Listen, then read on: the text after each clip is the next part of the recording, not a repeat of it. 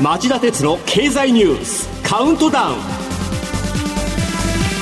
皆さんこんにちは。番組アンカー経済ジャーナリストの町田鉄です。こんにちは。番組アシスタントの杉浦舞です。今日も新型コロナ対策をして放送します、えー、今日の経済ニュースカウントダウンとこの後5時35分からの兄弟番組経済ニュース深掘りはゴールデンウィークの特別企画です。テーマはこちら。処理済み汚染水2年後の海洋放出がようやく決定。福島第一原発事故と原子力で残された課題は、えー、毎週のようにこのカウントダウンでもお伝えしてきた原発の問題。今日は2つの番組で長崎大学の鈴木達次郎先生にお話を伺いますこの時間はまず処理済み汚染水について深掘りしようと思っています。鈴木さん今日はよろしくお願いします。はいよろしくお願いします、えー、ではまず杉浦さんからの鈴木さんのプロフィールのご紹介をお願いします。はい。鈴木さんは1951年生まれ75年に東京大学工学部原子力工学科を卒業。78年マサチューセッツ工科大学プログラム修士修了。東京大学の工学博士です専門は原子力政策核軍縮不拡散政策科学技術と社会論。2010年1月から2014年3月まで内閣府原子力委員会委員長代理。2014年より長崎大学核兵器廃絶研究センター教授。2015年からセンター長をされています。核兵器と戦争の根絶を目指す科学者集団パグウォッシュ会議評議員として活動を続けています、えー、では、えー、早速、えー、伺ってまいりますがあの本題に入る前にですね実はあの先週福井県知事が、えー、あの運転開始から40年を超えた原子力発電所の再稼働に同意をしました。しかしこれ、その、マスコミが今にも運転再開するようなこと言ってるんだけど、ものすごく課題山積みだと思うので、まあ、限られた時間しかないんですけど、ごく簡単で結構ですから、あの、ここからやらなきゃいけない、運転までにやらなきゃいけない課題を、ちょっとお聞かせいただきたいんですけども。はい。あの、40年っていう寿命自体はですね、あの、科学的に特に、まあ、科学技術的に根拠があるってわけではなくて、まあ、一応目安として決めたということなので、実際に安全性についてはですね、原子力規制委員会にまあ任せるということになると思います。それから、あの、やっぱし今回問題になっている社会経済的な問題としてはですね、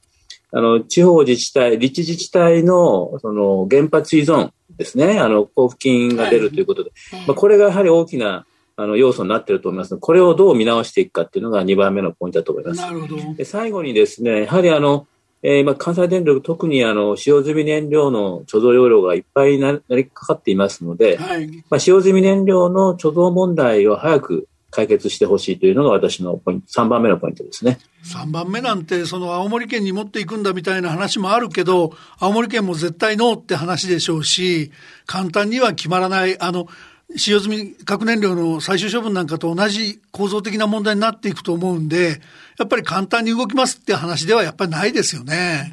そうですね、地元の方々との話し合いがまず大事だと思うんですが、まあ一番いい方法は、技術的には一番いい方法は、あの、同じサイトのところに、はい、貯蔵、鑑識貯蔵するっていうのが一番いいと思うんですけど、これは地元の合意が必要なので、まあ、丁寧な必要説明が必要だと思いますね。まあ、今日のすべての問題そうなんだけど、これもしっかりやっていってほしい問題だと思います。で、ねは、あの、今日の本題、あの、質問させてください。はい、あの、今日の本題、えー、政府は福島第一原発の処理済み汚染水について、えー、2年後の海洋放出を決定しました。で、この、えー、使用、処理済み汚染水なんですけど、まずリスナーのためにどんなもんなんだっていうところかご解説いただいていいですか？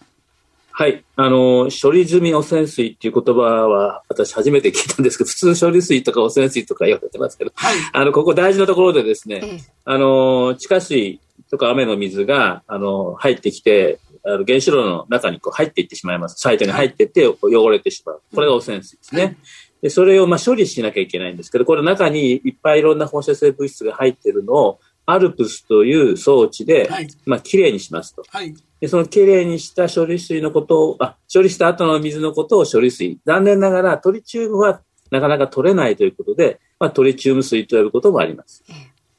問題はですね、その処理した後にどれぐらい、えー、放射性物質が残っているかっていうところが大きな問題で、まあ、あの、トリチウム水というと他に何も入ってないかのように言われてですね、実は他の原発や世界中でこの海洋放出がされているということなんですが、それとは違うということが第一重要なポイントだと思いますね。そうですね。おっしゃる通りだと思います。あの、実は処理済み汚染水ってこの番組で一生懸命言ってるんですけども、あ、そうです。あの、先生おっしゃっていただいたようにですね、その、原発のサイトの中に入っていった結果、いろいろ放射性物質が混じっているので、汚染はされてる。だけど、アルプスで処理をしているので、ただの汚染水でもないと。いうことで、その、まあ、双方、その経済産業省であるとか、東京電力であるとか、いろんなところが、その処理水とだけ家とかいろいろ言うんですけど、公平を期すためには処理済み汚染水だなと。まあ今だとアルプス処理水みたいな言い方もあるのかもしれませんけど、はい、あの一貫してまあこの処理済み汚染水っていうか言い方をしてきてました。なるほど。はい。で、質問続けさせてください。その汚染水なんですけど、その、どのように処理されてるっていうふうに考えればいいんでしょう、どれぐらい綺麗だって考えればいいんでしょうはい。まあ、あの、アルプスという装置はですね、まあ、単純に言えば、あの、まあ、フィルターを通してですね、いわゆるあの汚れた水をきれいにする、あの、日本で、水道で使ってるようなフィルターと同じような感じで、はい、でいろんな放射性物質をこう、フィルターで、まあ、きれいにしていくというプロセスなんですが、はい、まあ、残念ながら全部は取れないんですよね。で、あの、経産省も、あの、東京電力も1回ではですね、なかなかきれいにならなくて、7割ぐらいの放射性物質が基準値を超えて残っているというそこはもうそこまではもう公表してるんですね。はい、それから問題は2018年の時には実は基準値からと言ってたのが、基準値以上のものがまだ残ってたっていうことが、うん、まあ、報道で明らかになってしまったということでですね、うん、まあ、そこで信頼がなくなってしまったっていうのが大きな、今の、えー、今まで伸び伸びている原因だと思うんですね。だから、ね、あのー、処理した後、そのどれぐらい、えー、放射性物質がきちんと、えー、処理されているのかということをデータをですね、まあ、必ず公表していただいてですね、それを確認する作業がすごい大事だと思いますね。あの、そのあたり信頼されるような形をどう作るかっていうのは、実は早くから鈴木先生がおっしゃってきたものが、今回も大きく採用されていってると思うんですが、そこの話に行く前にですね、その、はい、あの、処理済み汚染水の貯蔵の場所、これがもうないから、限界だから、海洋放出しなきゃいけないんだっていう議論。これ、確かにコストの面から言うとそういうことも言えると思うんですが、そこば、はい、そこばっかりが注目されているのは、あの、正しい注目の仕方なんですかね。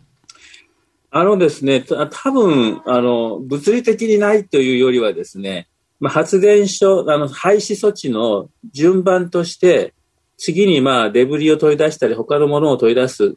ための準備を始めなきゃいけないと。はい、そうすると、近くにまあスペースがあった方がいいわけですよね。うんうんうん、あの使用済み燃料とかデブリ、あ使用済み燃料はもうあの貯蔵持っていきますけど、デブリを取り出した時に遠くへ持っていくわけにいかないので、うん、まあ、近くにスペースは欲しいということで、そこのスペースがなくなっているという説明だと思うんですね。はい、それはそれなりに意味があると思うんですが、だからといって全く無理っていうわけではないはずだと思うんですね。うん、本気になれば。それこそ国が責任を持って探せばいかにもあるし、まあ、福島代理に持っていくっていう案もなくはないですし、まあ、あの、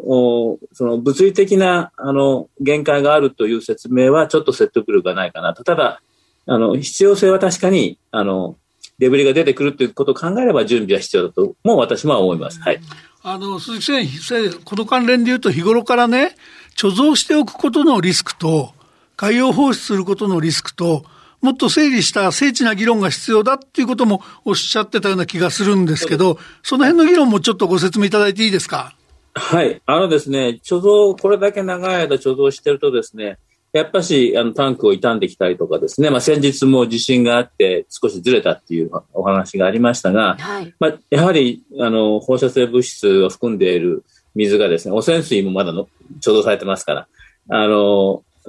大きな災害が起きた場合に、あの、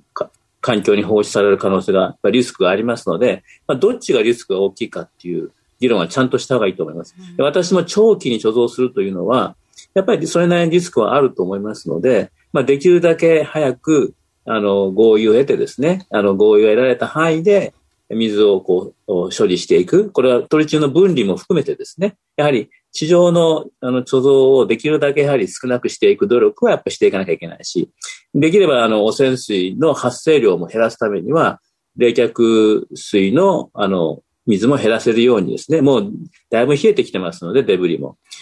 いずれその水冷から空冷に移すとかですね、汚染水の発生量も減らす方法も考えた方がいい。まあ、実はかなり減ってきてはいるんですね、汚染水の発生量がね。はいはい、あの、だから、そういう総合的なことを考えて、まあ、どうしてもしょうがないから今回、まあ、放出ということになったと思うんですそこら辺の説明もきちんとやらなきゃいけないと思いますね。あの、どうしても放出しかないかなっていうのは、あともう一つ、その、さっきちょっと言いました、あの、コストの問題ですね。はい。これもやっぱり、あの、タンクを、用地を確保して、タンクを作って貯めて、処理して貯め続けていくというよりは、これやっぱり海洋放出した方が、コスト面でも、あの、将来の国民負担やなんかを増やさなくて済むっていうメリットはあり得るわけですね。まあそうですね。まあコス、確かに、あの、一番かかるのは多分トリチウム分離した場合一番コストかかると思うんですけども、はい、所蔵のコストも確かにずっと未来をこうやっていくと確かにすごい高いコストになるかもしれません。ただ、まあ、貯蔵コストはそれほどかからないかもしれないですね。あの、あの、やっぱりリスクの方がやっぱり重要なあの要素だと思いますので、まあ私としてはですね、長い間地上で貯蔵するリスクというのもそんなに少なくはないと思うので、やっぱり、あの、で、放出してもですね、実は放出しても、ずっと貯蔵は続きますから、いっぺんなくなるわけじゃないので、この貯蔵の安全性確保ということもですね、やはり引き続き考えていただかないと、放出し始めたら貯蔵がいっぺんなくなるわけじゃないので、まあ、40年間貯蔵は続きますので、いずれにしても貯蔵の安全性については、やはりきちんと検討していただきたいと思います。えー、処理済み汚染水、どういうものなのか、だいぶイメージはっきりしてきたと思うんですが、えー、この後、えー、処理済み汚染水を海洋放出することの意味について詳しく伺っていこうと思います。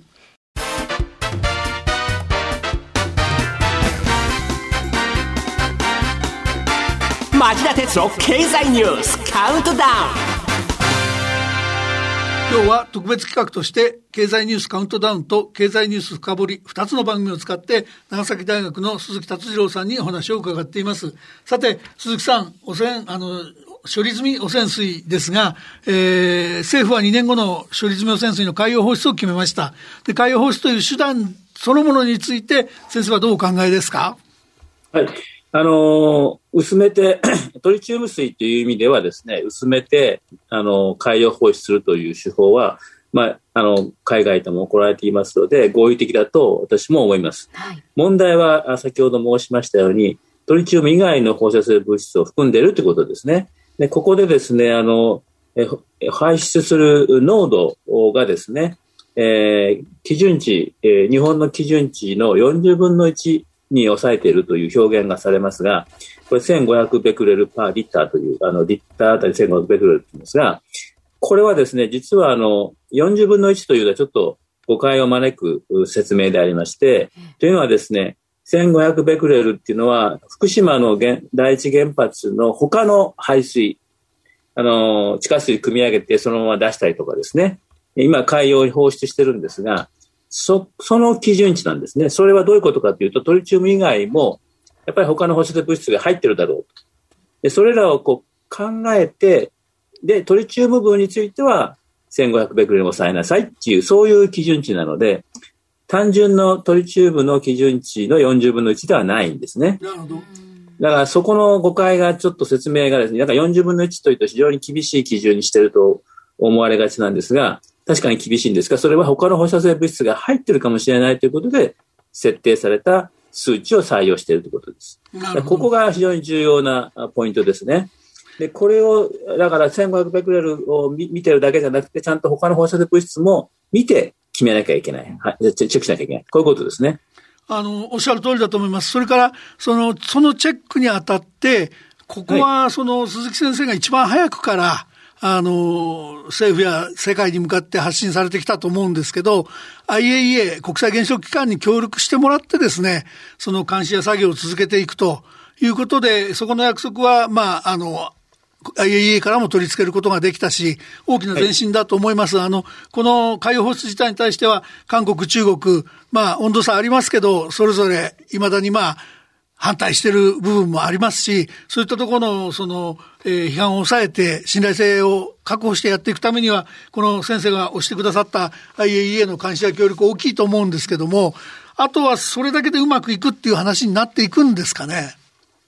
まず、まあ、あの、IAEA にですね、あの、非常に私もあの、お感謝しなきゃいけないと思います。あの、えー、チェックしていただけるということでですね。はい、えー、ただですね、あの、IAEA のその監視チームがもしできてたときに、まあ、できれば、例えば韓国や中国の方が入っていただく。まあ、中国の方はなんかメンバーで入るということが決まったという報道を見たんですが、できるだけオープンにする意味でもですね、韓国や中国、他の関心のある国々の専門家に入っていただいて、でできればその専門家同士でもちゃんと話をする場を設けてですね、それも公開にするとかですね、まあ、あの信頼を得るためにはできるだけのことをしていただきたい。国内の方でもですね、やはりあの地元の方々や首都圏の方々や他のあの農水産業だけではなくて、他の農業の方々、まあ、いろいろな方々がですね、心配されると思うので、そういった方々と対話の場をちゃんと設けてですね、事務局はですね、できれば経産省や東京電力ではなくて、えー、別の事務局、例えば地元の大学でもいいんですけども、まあ、中立的なところがですね、事務局をやって、まあ、信頼できる座長を持ってきて、持ってきてですね、そこできちんと対話をしていただくという、そういう信頼を作っていくプロセスっていうのが、合意形成プロセスの手法としてありますので、まあ、そういう方法も考えていただきたいと思います。まあ、議論の途中の段階で、その漁民の方に対して風評被害が起きるかもしれないけど、風評被害なら我々が賠償しないみたいなことを東京電力が言って大反発を食らったりしてましたけど、ああいう態度は言語道断だってことですよね。はっきり言って信頼失われていますので、どんなに誠意を持って喋ってもですね、なかなか受け入れてもらえないところまで来ちゃってますから、私はあのやはり第三者的な方が真ん中に入ってですね、対話の場を設けるっていうことが必要ではないかと思います。鈴木さん大変分かりやすくあのしかも深掘りのお話ありがとうございました。杉浦さんここまでのお話聞いてどう思いますか？そうですね、まあ、風評被害も含めて本当に安全なのかという1点だけですので IAEA のチェックですとか正確な情報の開示ということがやはり必要ですよね。私たちもしっかり任せっきりにせずにウォッチしたいと思います。リスナーの皆さんはどうお感じになったでしょうか？えー、この後5時35分からの経済ニュース深掘りでも引き続き長崎大学の鈴木達次郎教授に福島第一原発事故と原子力残された課題はと題してお聞きしていきます。それではこの後5時35分から再びお耳にかかりましょう。さようなら